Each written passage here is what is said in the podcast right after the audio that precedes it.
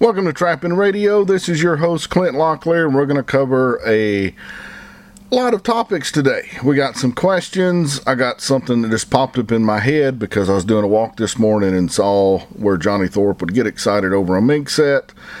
Uh, some stuff about the world we live in, and I think it's going to be a good, interesting show. Before we do, though, I want to I want to talk to you a little bit about goals. Now, we all hear about goals. We got to set goals. We got to do this. We got to do that. You need to write it down. There is a plethora of motivational speakers that will talk about goal goals.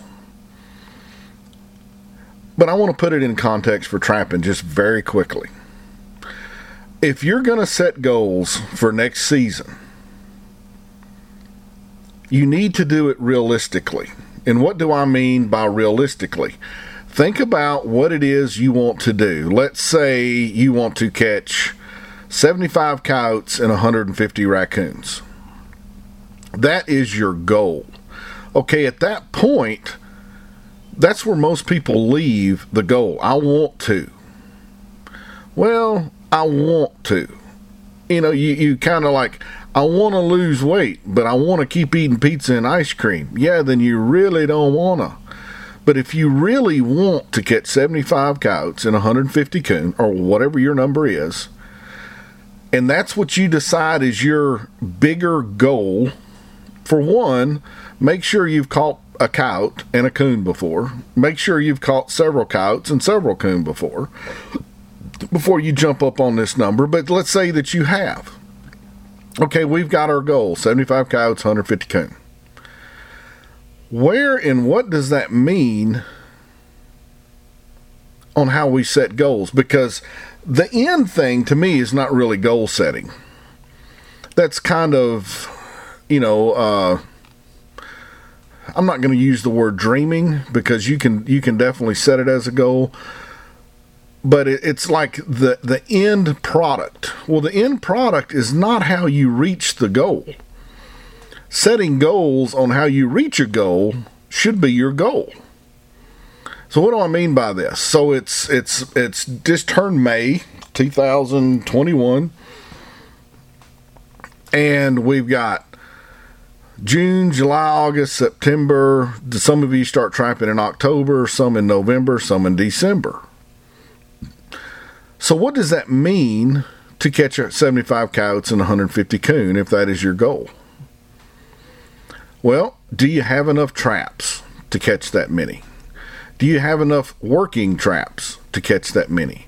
Do you have enough stakes or drags or chain? Do you have enough lure and bait and urine?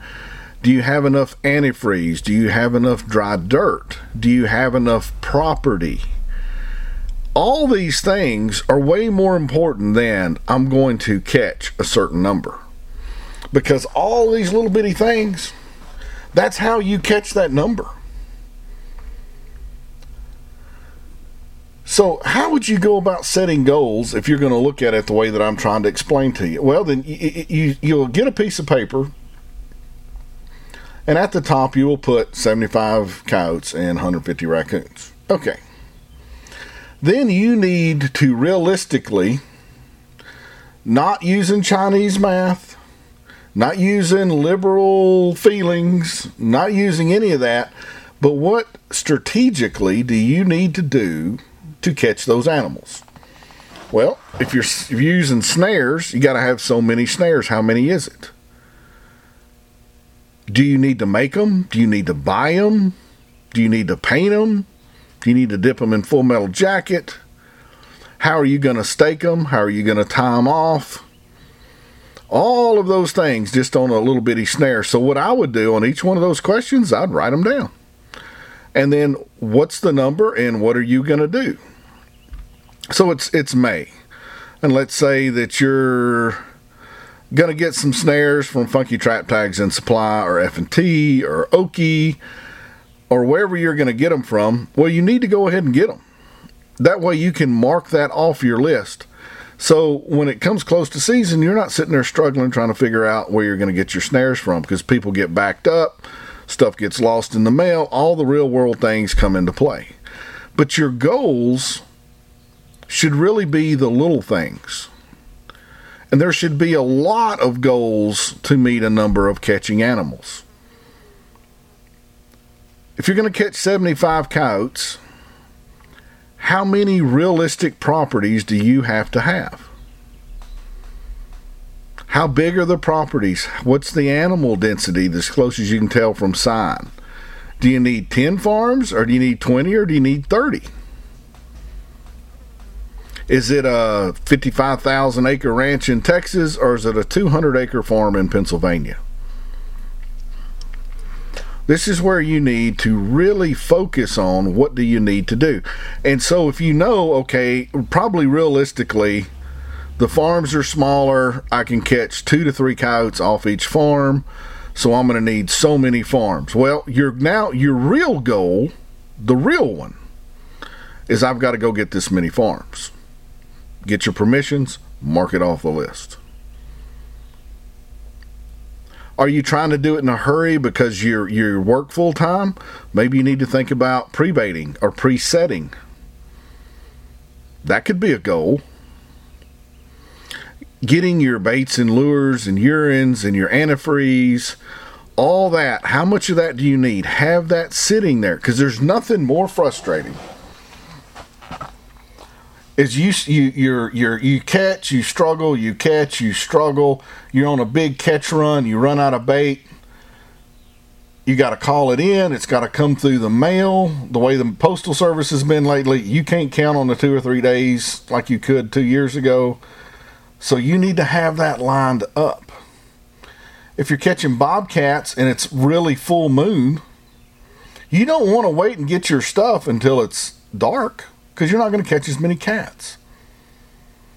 And the same thing on coyotes. They work better in darker. Well, you don't want to run out in the middle of the darkness and have to be on hold until you get the light of the moon. So break down whatever it is your goal is, but you need to have several, several, several actual steps in there. There's an old adage for someone that's going to be serious about something. We used it in the military all the time. One is none, two is one. And I guess you could say three is two, four is three. So if you've got the income and you're really serious about this goal, you need to make sure that if you run over your sifter or you lose a sifter or you you break up with your girlfriend and she smashes your windows with it and she breaks your sifter that you've got a backup. Your digging hammer, your shovels. Someone that's going to be serious about a goal in trapping is going to at least have a backup on most things. Now, you may not have a backup if you're running like a BT 45 steel auger like I use, but you may have a backup of having several batter- batteries and an 18 volt cordless drill.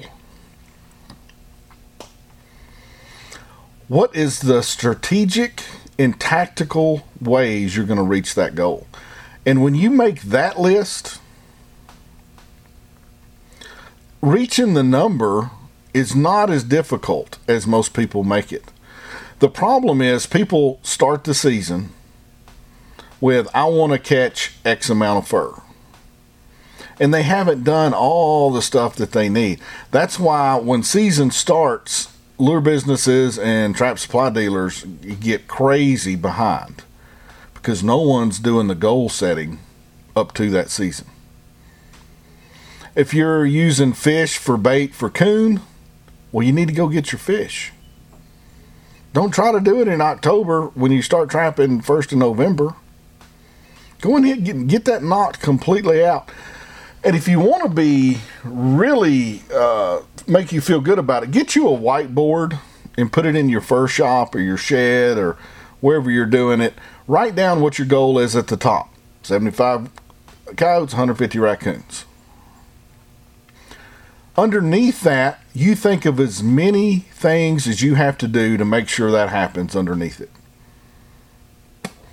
And keep that up don't take it down after the season. No, no. Because once you start the season, you're going to realize, oh, I should have done this. I wish I'd have done that. And then you can write a line or however it is you want, dot, dot, dot, or a whole bunch of uh, uh, upside down smiley face emojis across that thing. So next year, as you come across stuff you should have done, you write it at the bottom of that whiteboard. So when you make the goal for the next year, those things you should have done this year but didn't because you didn't think about it goes to the list of what you did and you thought about and you accomplished. And eventually, you're not going to have too many things that you should have done. But setting those goals, those little bitty stuff that nobody gets excited about, that's the details that allow you to win. So just kind of keep that in mind a little bit. Now, before we go any further, I want to thank our sponsors. I believe we have the best sponsors in the trapping industry. First is F&T Fur Harvesters, everything you need for trapping, hunting with hounds, and predator calling, and they got about all of it.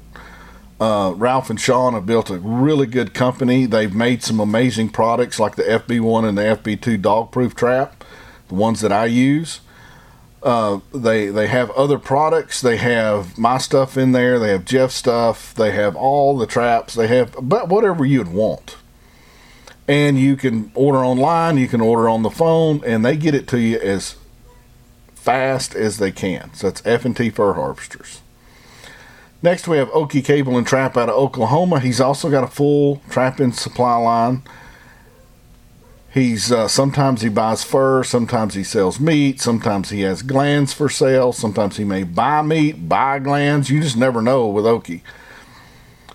But he's a really good guy to deal with. So if, if you if you ever get a chance to deal with Jeb at Okie Cable and Trap, you need to at least go introduce yourself because he's somebody that you want to have in your contact information.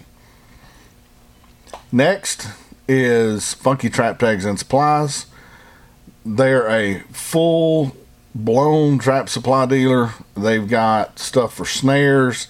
They they sell snares. They have stretchers and conibear setters, stuff for deer, hogs, and fish.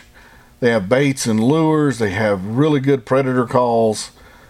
Just a, a good company, and they're another one of these companies that you'll want to be in contact with because if you if you ever get to know Alan you're going to realize he's really one of the good guys.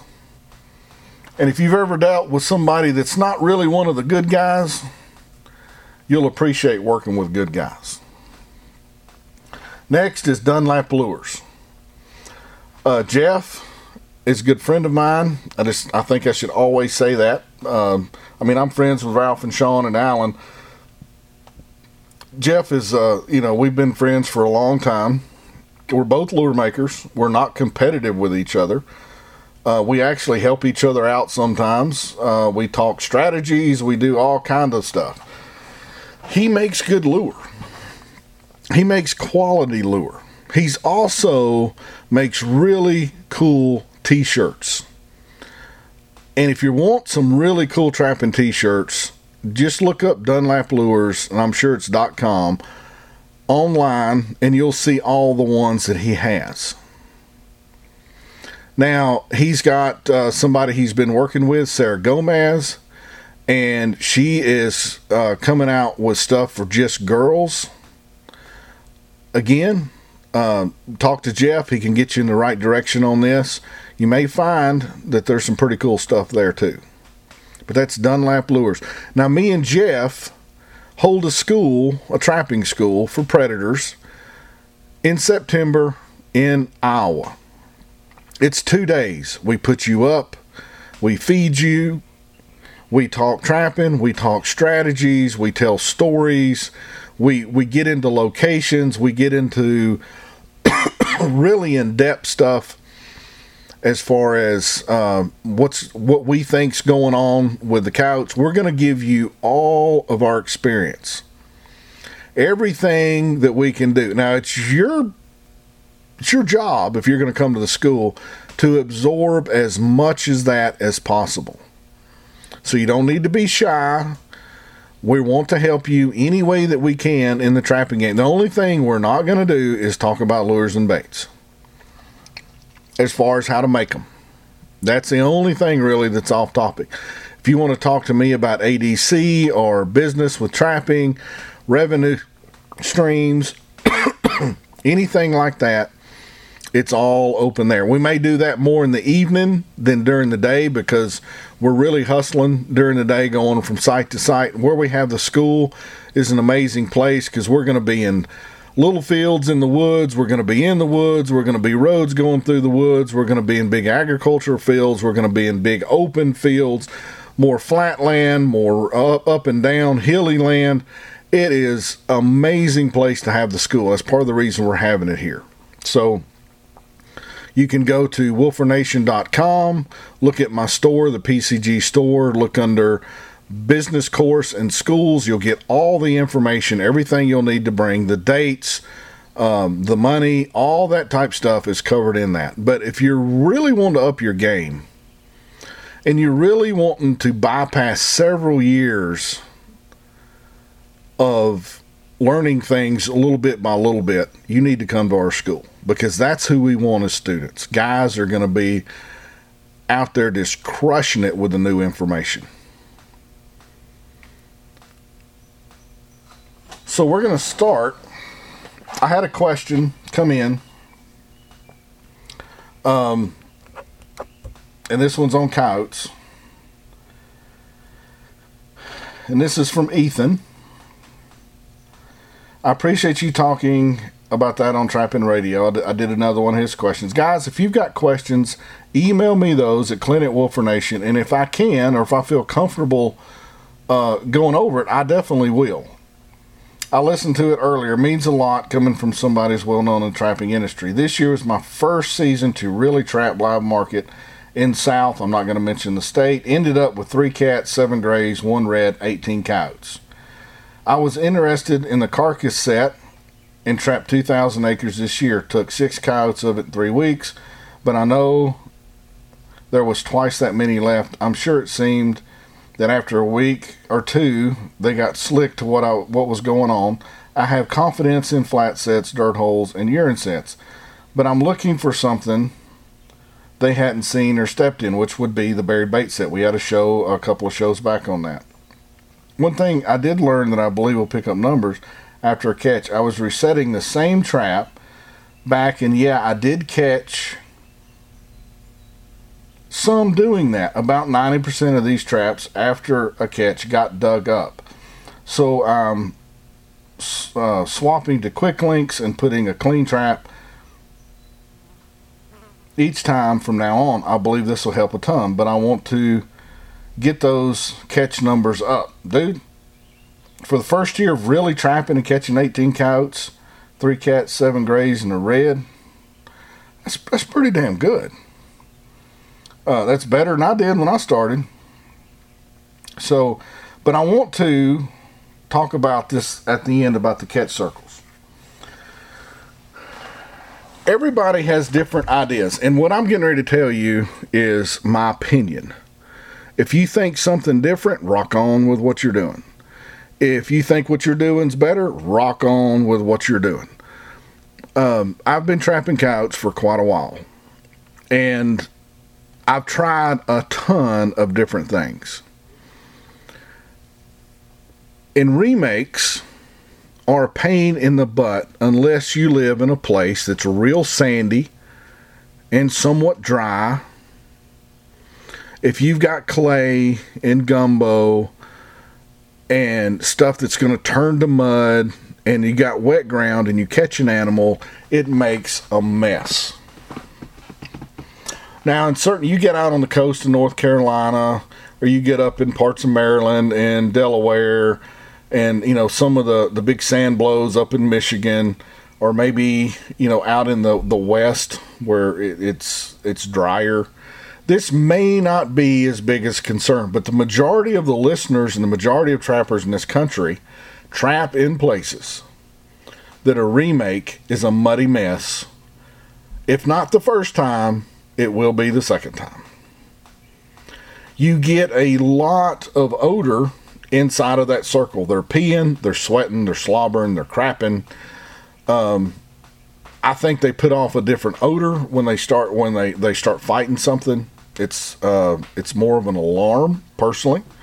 Now, after I said all that, can you catch coyotes in a set that you've already caught a coyote on a stake? Absolutely.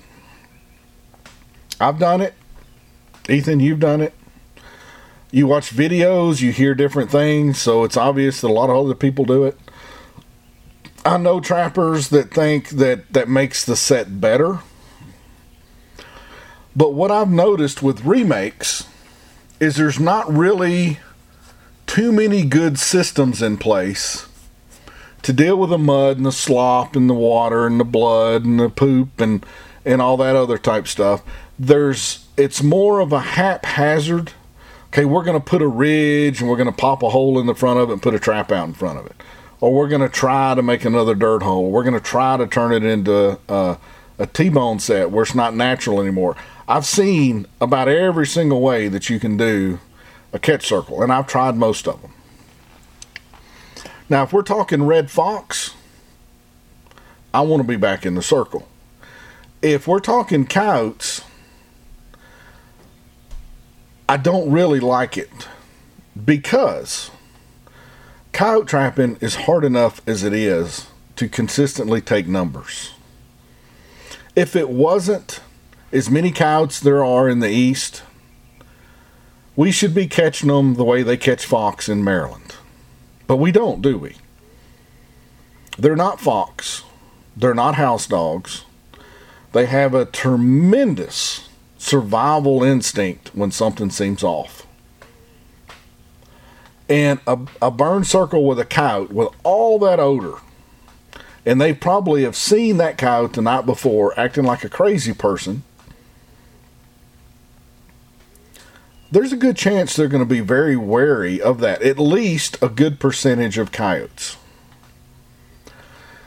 Like I said, I have caught many coyotes back in the, the, the catch circle. I believe I've missed way more coyotes putting the trap back in the catch circle. Now, Ethan, you're talking about changing the trap out to a new one. I'm not going to talk you out of that. I just don't think it's necessary. And here's the reason why. If you're going to have a burn circle, say you've got a, whatever your trap is, it's on a stake, whether rebar disposable all that odor is in there. If you use the dirt that's inside that circle to make the remake, which you're pretty much going to be forced to, it doesn't make any difference if the trap's got that smell because it all has that smell. Now, you may run into an issue with some coyotes if you put back the set and you go out of the circle and you come in with very clean dirt and it's very unnatural looking and the color's different and the texture's different and all that, it may come across as a very sweet spot that a coyote may not trust. But changing it out because of the odor, if that's the reason you're doing it, brother, I'm not sure that's really necessary. But if it but I will say this, if it makes you have more confidence, then you need to do it. Just like if you if you feel you need to wear rubber boots and rubber gloves to set the trap, I don't think it's necessary, but if it makes you feel better and have more confidence in it, I think you need to do it. I do believe that a set put in with confidence catches one that's not put in with confidence, even though a couch should not be able to tell a difference. It seems to matter. So if you feel good about it, do it the way that I handle catch circles. Now, the majority of time now, I use drags. Very rarely do I have a catch circle where the set is anymore. It can happen. It can get caught up in a weird, weird stump or root or something like that. But the catch circle now is spread out over 20 feet. So it's not so concentrated in such a, a small area because most people that are running stakes use it off a stock chain. So it's very concentrated. When I use a drag, most time the coyote is caught up not right at the set.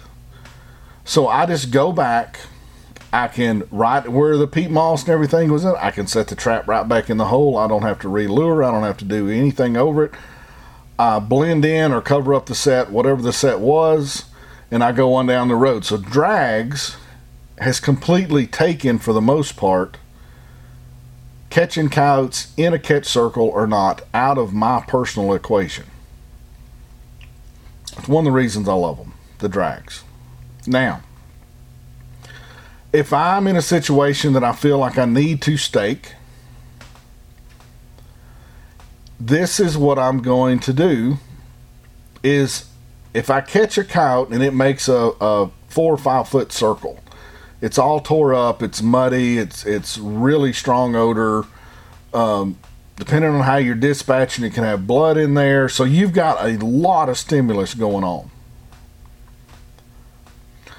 What I've noticed over the years in in places that has ground that you can track stuff, a lot of coyotes will come up, or it, it looks. Let me let me rephrase this. It seems like a majority of the coyotes will come up to those and circle it, but not all of them will go into it. Do you follow what I'm saying? It's not like they know there's nothing there now jumping in a trap and acting crazy. They don't under they don't have the brains to, to comprehend that someone got up out of bed, put a trap in the ground to catch them with a metal device that holds them like a handcuff. That that is like I believe way out of the realm of what a coyote can figure out. But it's a whole hell of a lot of stimulus in one small area. And that's very unnatural to a coyote. But they will circle it. So if I'm staking, I'm trying to think of the guy's name that I got this from uh, years ago. It's an old Wolfers book. Oh man, I can see his face. Maybe it'll come to me in a minute because I didn't come up with this on my own. I learned this and tried this from somebody else. What he showed one time for doing a remake is you got the burn circle. He just leaves the trap in there. He leaves it. For one, think about what that's doing. That's kind of an odd object. Now, they don't know that it's a trap, they just know it's kind of odd and it's sitting on top of the ground. And they've got all that odor. Then, what he did is he went right outside of the circle. Within 6, 12 inches of where the circle is and he would put in a flat set. As the coyote comes up to the catch circle and he starts circling that thing, he's going to be in the perfect position to work that other set. Now, I don't want a lot of visual. If you're going to use a T-bone, you just want a little bitty smidgen of it showing with some lure smells. I'd feel better with a flat set. You could do a dirt hole but I wouldn't do something uh, that I wouldn't do like a great big badger hole or something. I would do the re-rod little bitty hole thing. Something that is a lot less in their face. So as they're just cruising around the circle trying to figure it out, now there's something outside of that circle that's interesting. And when I started doing that back when before I got into drags the way that I am now, that made a tremendous difference to me on remakes. Yes, it is another trap, and yes, it is another set.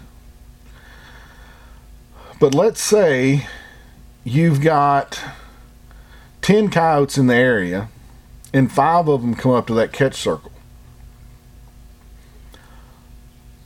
How many are going to go into the catch circle? I don't know. Almost all of them are going to circle the catch circle. So I feel like I have better odds with more reward by setting that trap more like a blended set, 6 to 12 inches outside of that circle somewhere, wherever it's the most convenient.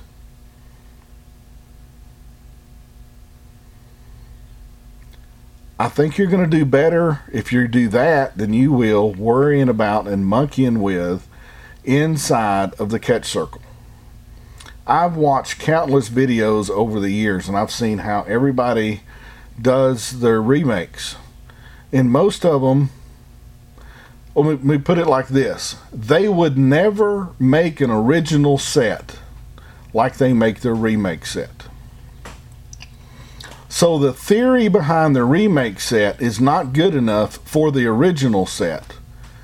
But since it's all destroyed, that's kind of like the best they can come up with. Some of them have, you know, two trenches and you try to get them walk in between with some lure. I mean, I've seen all kind of different things. But it's not the way you start an original set to catch a coyote. It's kind of like a sloppy seconds way to catch a coyote. But if you move right outside of that into fresh dirt with a new trap, with a new odor that's not super loud, not a lot of eye appeal, I think you're going to have a better shot at catching the coyote or catching more coyotes. I would go as far as to say you will probably see a 50% increase in catch at catch circles if you do this. And that's a big statement for coyotes. I've never kept logs on this, so it's not like I've got numbers, just the huge difference it made for me. I bet it'll make for you. And that's that's what I would do just leave the trap alone in there. You can pull them both at the same time. Now, if you catch another animal, you're going to have two circles that's really close to each other. That's okay. Move outside that second one, put in a third trap. You know your own location. Keep the odds as high as you can in your favor. And if you catch a third one, put a four set in. Just keep it rolling until nothing happens or you got to pull and leave. Do that, and I think you're really going to start liking catch circles because it's a it's a good attractant to get them there, but it's not always the best attractant to get them inside of there. Now, the next question I had was if I would talk about beaver dam break sets.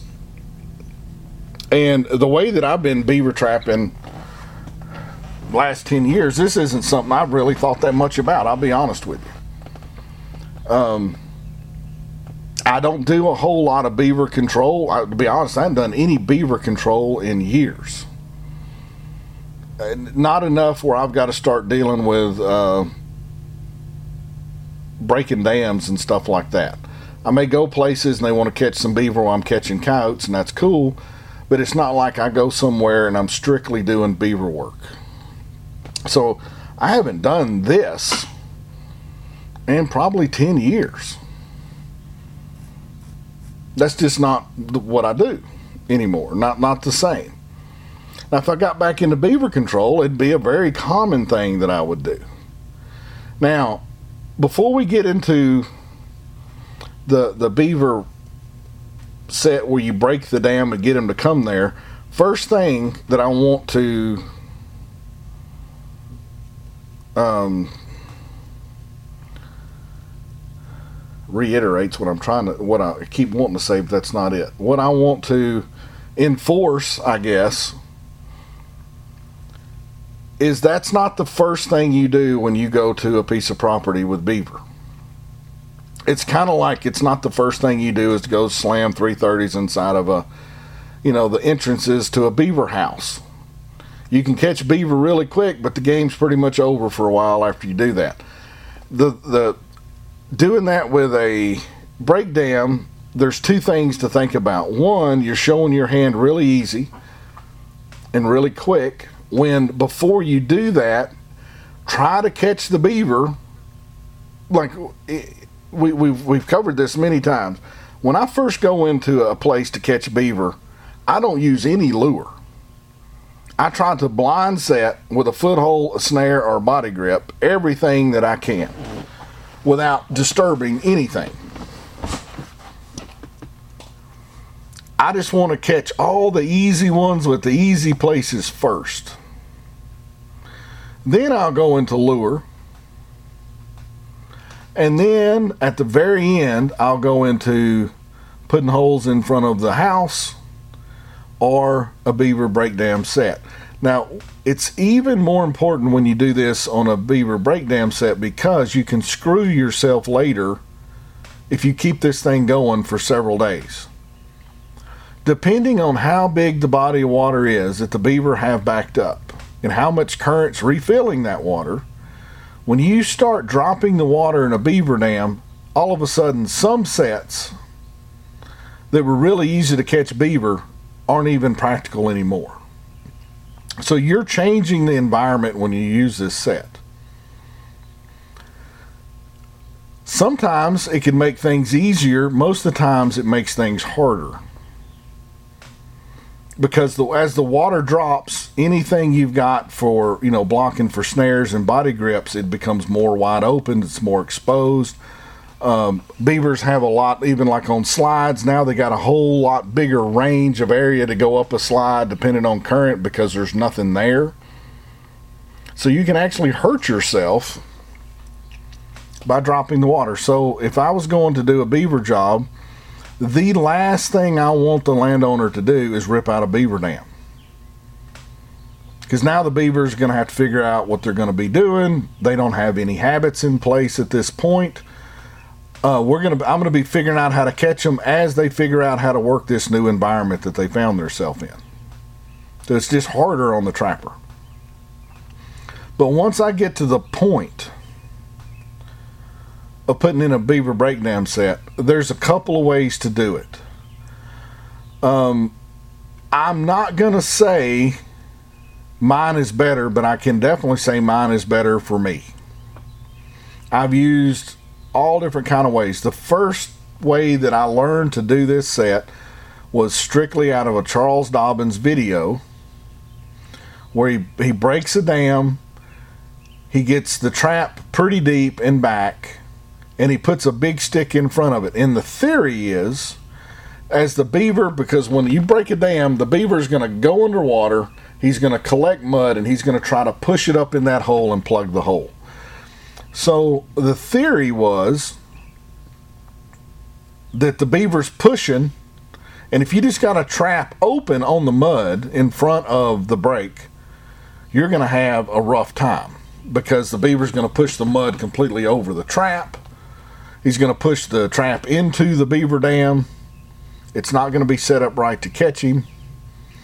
A lot of different things like that so you but the, the, putting a good size stick i mean like two or three inch stick you cut it off you drive it you put your jaw up against it. In theory the beaver comes up he knocks his noggin on the stick he's got the mud in his hands he's got to step over that because he can't push through it.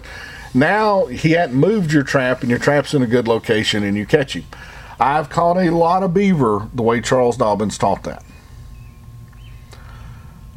but I would say, and again, I didn't. This isn't something I kept any logs on. But I would say, for me personally, it was probably a sixty percent failure rate of them still plugging up the trap. Now, maybe I wasn't doing it right. Maybe watching him in his video, I didn't get it. Maybe watching uh, uh, Paul and them show this, I still don't get it. I think I got it. I understand the principle of it. But I was still having a lot of problems with traps being fired off. Now, I want to back up a little bit. And I've seen this, oh my gosh, so many times. And if I see this, I know I'm dealing with a very inexperienced beaver trapper. And if you do this and after what I just said, you get your feelings hurt, please don't. Because sooner or later, you're going to come to the same conclusion that Charles Dobbins did, and I did, and a lot of other full time beaver trappers did. If you break a hole in a dam and you just set a 330 in front of it, every now and then you will catch a beaver. But you're going to have more headaches and more misses and more fire traps you can shake a stick at. If you just put a foothold in front of that thing and it's got two or three inches over it, the beaver is just going to keep filling it and pushing it up in the beaver dam.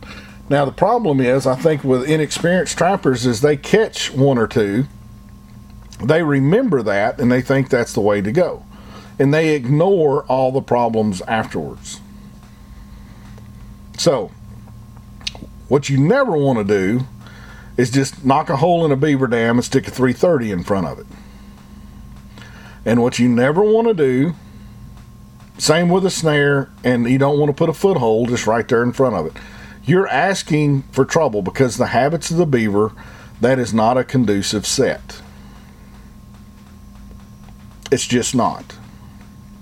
So, the way that I learned after lots of headaches, so much frustration, so many snap traps, so many traps covered in mud, so many traps pushed up into the dam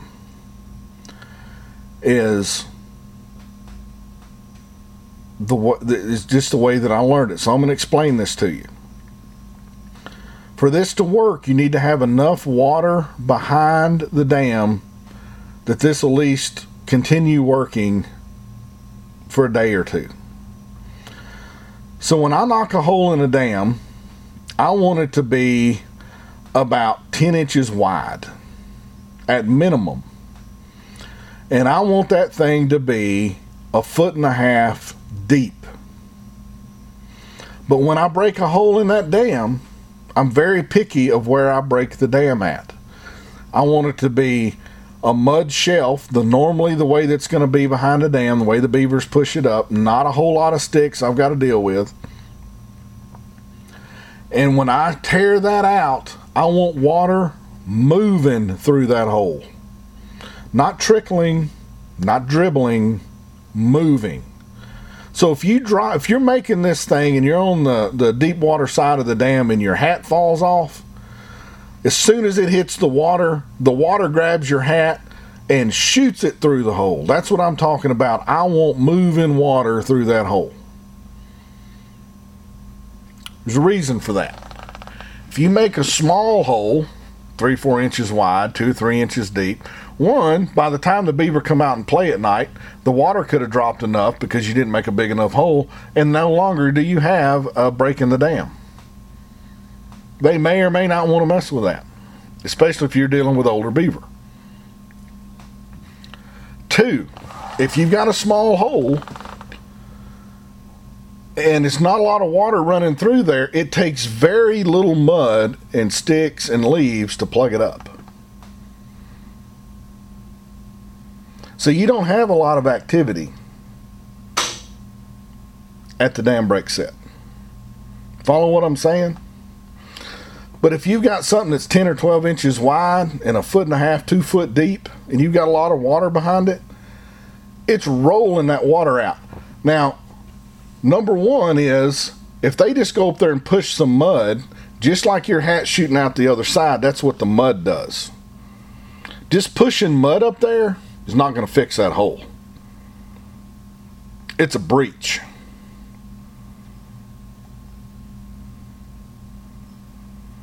So you got the beaver going to have to come back several times. And another thing about a beaver is they're very buoyant very buoyant.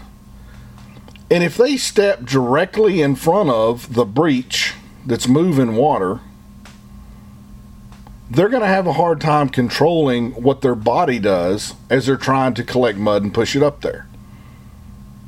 And what they do push up there is just going to float through, and then they're going to actually be pushed up against the beaver dam for the most part, even a big beaver. A beaver is very smart in the way that they fix stuff. The very first time they're going to try it by just pushing mud up through there. It's not going to work. Their little beaver brains are going to kick in and go, okay, we've got to build some structure. So, where do I put my traps? So, I've got a, a 10 to 12 inch gap. I've got a foot and a half to two foot deep and I've got a breach, just like the water coming into the Titanic. It's moving. Well, off the sides of that dam, you only give the beaver really four places to work on the breach. They can work right on the edge of the breach where the channel starts going straight down on that shelf where the water's at, or they can get up on top of the dam and try to shove sticks from the top of the dam into the breach so it can hold enough mud to stop the breach. So you you've you force the beaver in one or two places.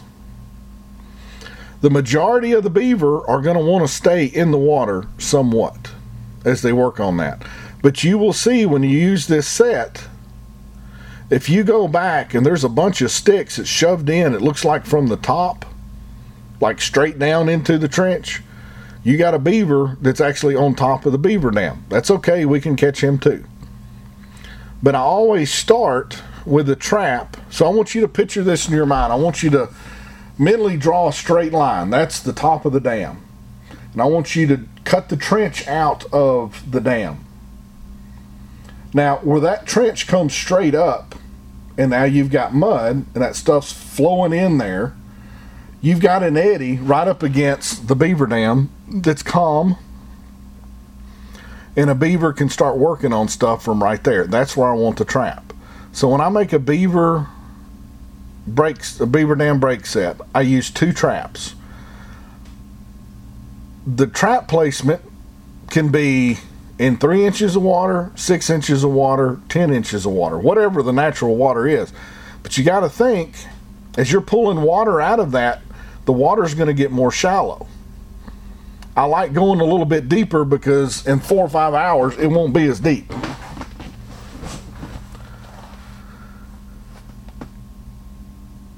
So right on top of that shelf, I'll take my boot and I will put my foot down and I'll kind of do like a little uh, circular jig to even make it go down in the mud further.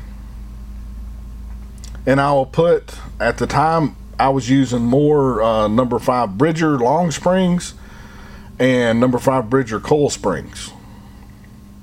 This was before the era of the TS85s, and I did use some Minnesota uh, six, not six, seven fifties, good traps. And I may have had some set, some uh, CDRs that I just used for beaver, but I don't remember. But I know I used the Bridgers and the Minnesotas. All work great. So I'm going to make a bowl where that trap is going to be out enough that when the water drops, there's still going to be water over the trap. So what the beaver is now going to do is he's going to have he's going to go up with mud and realize the mud doesn't work. He's going to have to go get sticks and try to shove it in there to slow down the water so the mud and leaves can fill it up. So when a beaver has got something in his mouth because that's how they carry the sticks is in their mouth. Now they got four little feet. Well, they got two little feet and two big feet. That's the reason I like using bigger traps when he goes up to the, the dam breach set now, it has to be on the side of the trench because it's very uncomfortable in the trench with the water shoving him through there. So he's going to be on one side or the other. I don't know which side it's going to be, so I'll put a trap on each side. They're foothold traps. And I would use a slide rod and I would just run that off into deep water. So the beaver comes up. He can't fix it with mud. He's got to go back. He brings up some sticks. He's got it in his mouth. He's coming up. He's going to be raring up and down, pushing the sticks in there. He's going to be all over that trap because that's really the only place the beaver can be and still work on the hole. That's how I set those traps.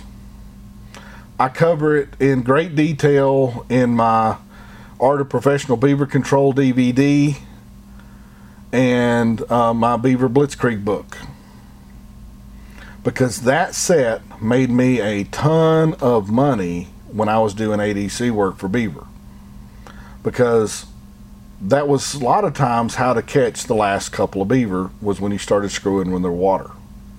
I would catch all the other beaver that was in that colony in different ways, and then I'd go rely on this one. That's how I do it. Now, I'm going to tell you another way to do this on small water. you need to check your regulations on what you can or cannot do with this. So, on a lot of smaller creeks, you can't put that big of a hole in there or you'll just drain it in like 30 minutes. So that that's not going to work. Now, the habit of the beaver is to go down into the mud and push the mud up to the hole. And it may not be straight on, but it's going to be somewhere towards the front of that. And they can push a lot of mud. So on smaller water, this is how I figured out how to do it. And I'm not sure if it's in the videos or the books, but I'm going to try to explain this the best I can. Now, keep in mind this is on smaller water. Now you can probably get away with this with the the big uh, 12 by 16 Minnesota trap line body grips if you can find some of those. I don't know if they're still making them. It's not the best with the the you know just the 10 by 16 because what you need is the height. I was using the 12 by 10 uh, Savage traps and I would run into some trouble sometimes because they were just a little bit too small. So I want you to think the bank going up to the beaver dam is going to be on an angle because that's how the dam is made. They bring mud and sediment out of the bottom and they push it up like a bulldozer. So it goes from the deepest point on an angle up to the dam, and that's how they just keep pushing up and pushing up. If you put a small hole in that, you can take a body grip trap move that about a foot and a foot and a half on the deep water side down the slope. And then I'm going to take that trap, depending on the, the water depth, and I'm not going to have it straight up and down. I'm going to have the top angling back towards the deeper water. So the trap itself is really completely perpendicular to the bottom of the mud on that angle going up to the, the small dam on the small creek. And then I'm going to take something and make a dive pole over that. Pretty something substantial, not a little bitty one inch stick. I'm going to move something in that's going to make him dive. And he's going to see the hole. He knows he's got to dive.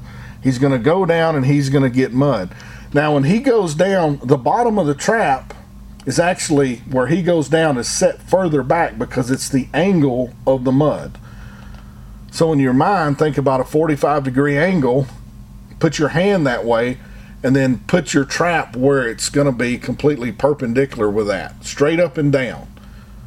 Not to the the top of the, you know, the ceiling, but straight up and down where the bottom is. So it's actually the bottom's going to be closer to the dam, the top's going to be closer to the deep water. I stabilize that. I put the, the bigger dive stick. I like using something that's five or six inches. I put that just in front of that, that top jaw that's further towards the deep water. And on those small creeks, there's not a lot of wiggle room for the beaver to do a whole lot of get very creative on how they're going to fix this thing.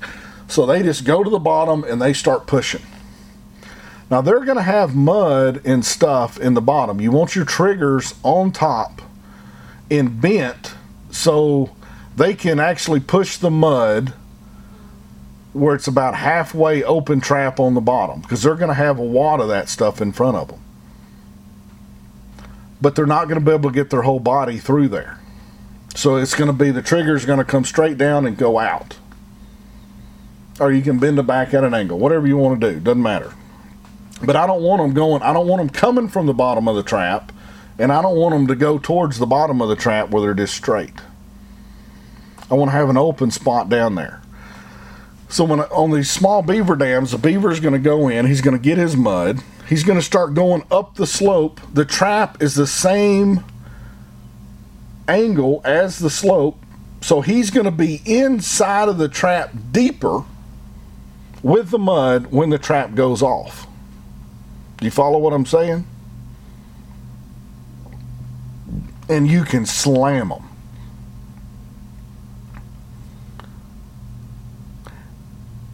This gets more fun with a 12 by 16 Minnesota trap because you have a lot more variance on what the beaver is going to do.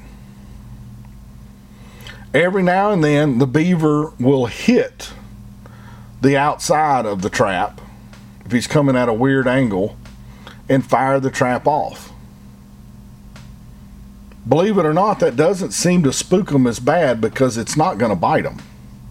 It's just going to be a racket going on. It's slower in the water, and it doesn't seem to really spook them. Some I'm sure it could if they've been screwed with a lot in the past. But most of the time, especially if you can go with a bigger trap and it's legal, it's just a dead beaver. You can do it with 330s, but the smaller you make that hole on a set where they're pushing mud, the more trouble you can be in. I, I go as big as I can get. Using a snare like this, the mud's going to fire the snare off. Using a foothold like this, the beaver's just going to cover up the trap in mud or push it up into the beaver dam. But by having that jaw where where he's you know he's already going to be inside of that trap,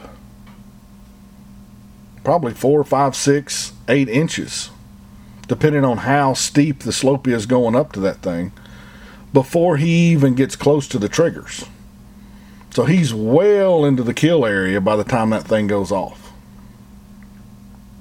It's just a a different way of solving a problem on a smaller creek where you can't put such a big hole in there. Could you do it on bigger creeks? Yes. Have I done it? Yes. Do you have more uh, aggravation? Yes. Because they come from all different angles, the more wide open it is. But you know which direction they're going to be coming if they're bringing mud to the dam, and that's going to be straight up towards it. And I'm talking smaller creeks. So I think we'll finish there. But that is, uh, well, I'm going to talk about a couple of things before we go that aren't trapping related. But that is my version of a beaver breakdown set, two different ways. Now, one thing I want y'all to think about. Um, I, uh, the only reason I'm saying this is because I don't want people to get hurt right now if you bought a house for 200,000 you can probably sell it for 270,000 and you can make $70,000 but the issue is you got to go buy another house and your $75,000 is just going to get ate up in the same profit that you got on the other one. We're back in a housing bubble just like 2008 except it's worse because there's other characteristics involved with this guys that we didn't have in 2008 we're actually, the last numbers that I checked, which was a couple of weeks ago, 17% higher in the bubble than we were in 2008. Housing prices have went nuts. How long are they going to stay that way? I don't know. I think this time it's going to stay that way a little bit longer because of what's going on with other parts of the country people are leaving California, Illinois, New Jersey, New York, you know, places that's had all of these riots all summer long, and believe it or not, they're still having them. People look around and go, this ain't a way to live they're getting higher taxed in that area. The police aren't doing as much because the police don't know what they can or cannot do anymore. So they're moving out of all these places and coming everywhere else. And it's made an, a, a really sharp bubble in prices. And everybody wants to think that houses always go up. Well, if you're at the top of the bubble, and you buy a house at the top of the bubble, I want you to think back to 2008 because you could be sitting on a $300,000 house that's only worth 200,000 in a in a stable market. And then you have all the foreclosures and all this stuff starts happening. So just be aware of what's going on. If you're going to make a move, make it very smart. Yes, you can get a bigger house now because the interest rates for the same money is a lot less. It's almost free. They've got them so low. Not quite, but close compared to everything else in my lifetime. So, what you could buy with for a three hundred thousand dollar house with interest rates of nine percent or six percent, now they're at two point three percent you can now buy instead of a three hundred thousand dollar house a four hundred thousand dollar house. But if it's in the bubble, you're taking on more risk. So just think about what you're doing as you're buying and selling homes. If you're doing that. And if you go to buy a house because a realtor comes up and goes, We can sell this and you make a hundred thousand dollar profit, you need to be aware that everything else you buy is going to be that much more expensive too. So, did you really gain anything? You could. You could move to a better area. You can move more rural. You can move somewhere where there's water or woods. Just be aware of it. now, the other thing that's not getting a lot of traction on the news that's really scary is Biden and all of his cronies are starting to leak that the IRS is going to start watching everyone's bank account. So, what this means for them to do this, they're not going to have a little nerdy guy sitting at a computer. Uh, Tim, if Tim wants to jump in on this, explain how they would do this, he would probably know more than me. But what they're talking about doing is they're they're thinking people aren't paying their fair share of tax because they're spending money like drunken sailors that's never been in port and never seen a girl before. They're spending it by the trillions. Like every other week, there's a new trillion and two trillion here. And they're getting to the point where they can't even make up the lie that it can be repaid. So they're looking around, and the way liberals always thinks is, well, if we get more taxes, we can we can give more stuff away. So, what the administration is talking about doing, and I don't even know if they have to have a law for this, is they're going to plug the IRS into everyone's bank accounts. And the only way I can see to do this is with an algorithm of some kind that's going to make, make a history, and anything abnormal is going to be flagged. It's going to send it to another algorithm. It's probably going to look at stuff and then maybe some little nerdy guy is going to look at it. And I'm going to give you an example why this is so dangerous.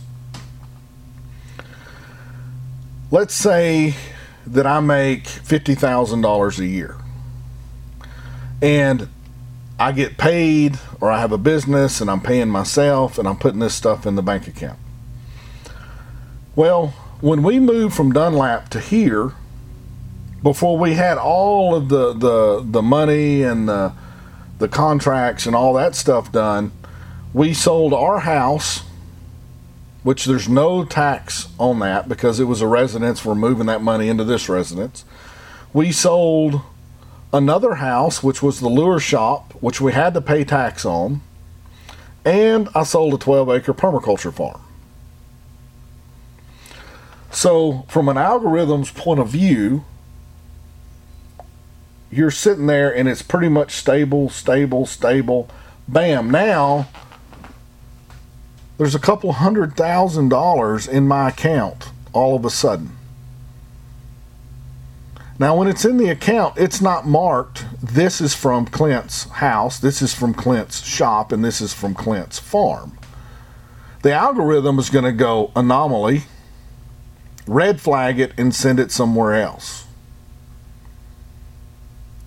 Now, the scary part about what the lady said for the Biden administration is when the IRS sees this anomaly, they can make the judgment call whether you've paid taxes on that or not. And if they say not, they just take it out of your account. I mean, we're getting in some weirdo shit, Nazi stuff here. What if you get an inheritance? What if you get a big bonus at work? What if you have uh, your your granddad's 1969 Roadrunner that was in the barn, and you put $25,000 into it and it's now worth 140 and you sell it and you put that in your bank account and you get flagged by the IRS. See, they're not coming to ask you what the money is. They're going to take the money and then you're going to have to prove to somebody, the big faceless organization of the IRS,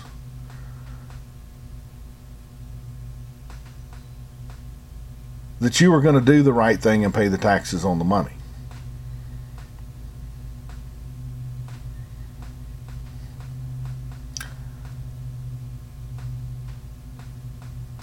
This is getting insane. So if you put money in the bank, like see, I didn't know about this and everything's worked out because we put all that money into this house. So that money's no longer in our bank accounts.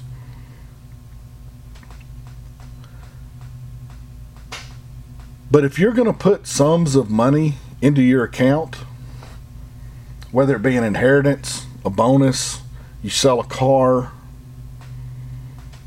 you sell some land, sell a boat, start a second income, and now all of a sudden there's, you know, now there's an extra ten thousand a month going into your bank account, and it's just not normal.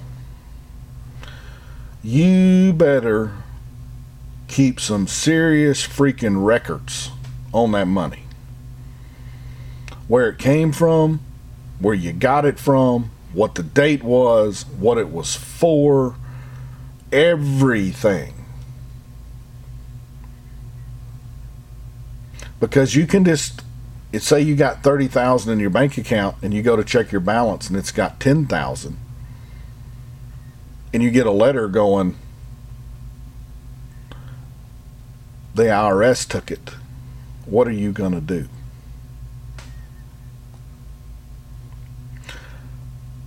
Because what the lady said was not, we're going to give you a chance on the next tax form, which is the way taxes are done yearly, to do the taxes and then we'll look at it. But if there's sums of money that go in there and you're not paying taxes on them because you ain't had a chance yet, the IRS is going to pull that out because it's all digital currency anyway.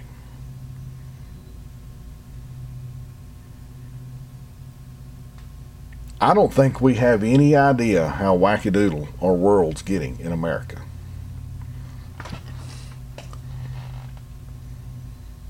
Basically, they're just going to start seizing money. And you're going to have lawyers with unlimited budgets doing everything they can to keep it.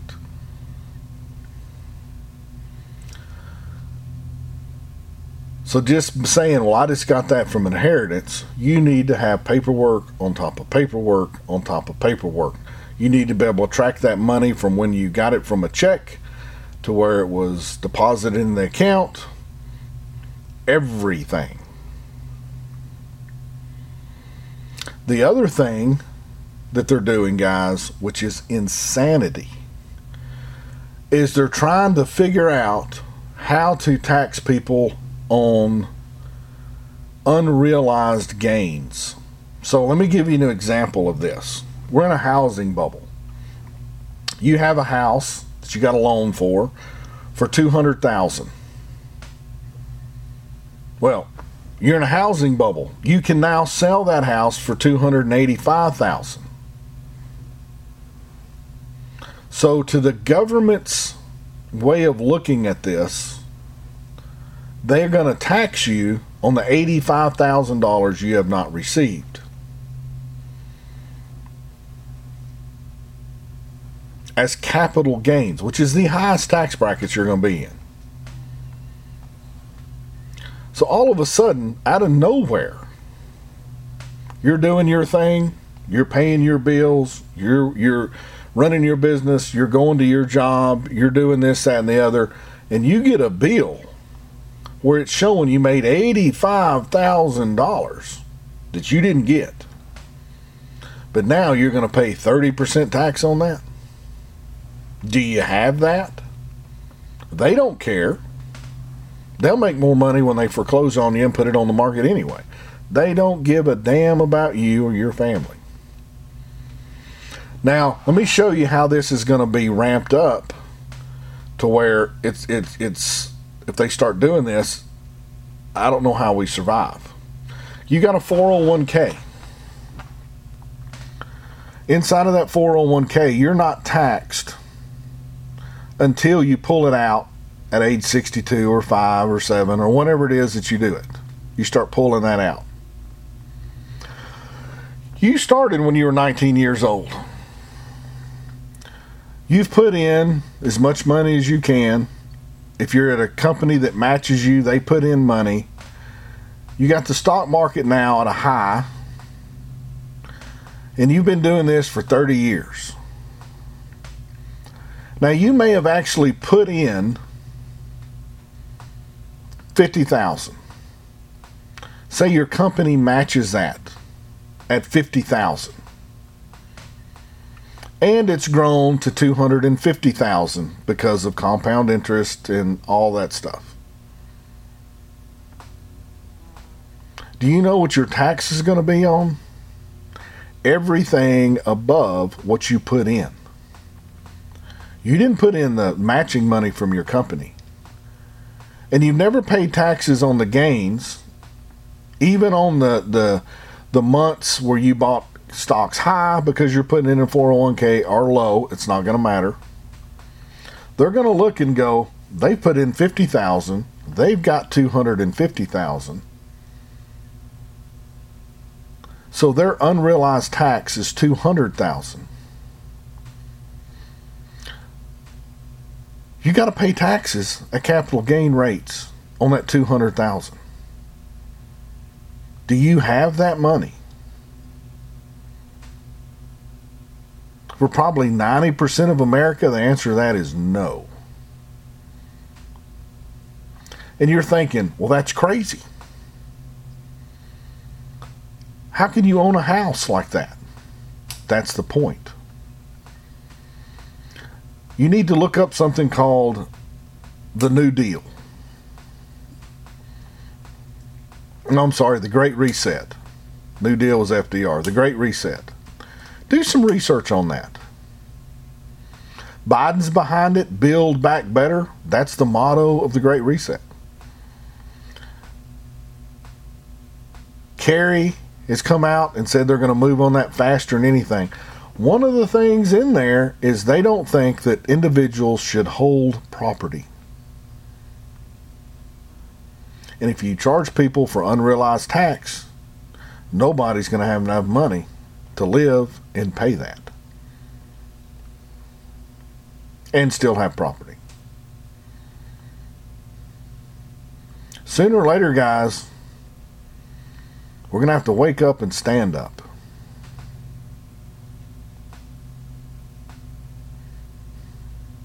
or we're all going to be in government housing. And we're all going to be doing crap we don't want to do because someone's going to tell us what we can or cannot do. That's the world we live in right now. That's what they're bringing to the floor.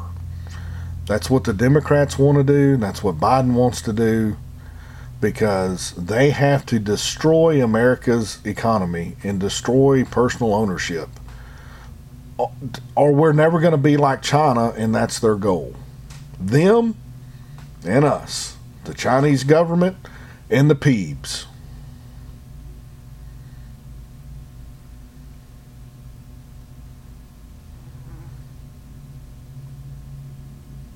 I'm not even sure this country's got enough guts to stand up. I'm not even sure there's enough men in this country to stand up anymore.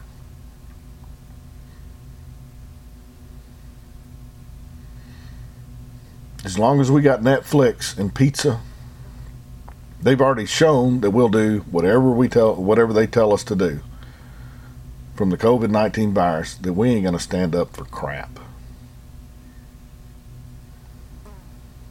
Just be ready. Be mindful and try to stay ahead of this crazy game the best you can. And I'll talk to y'all next week.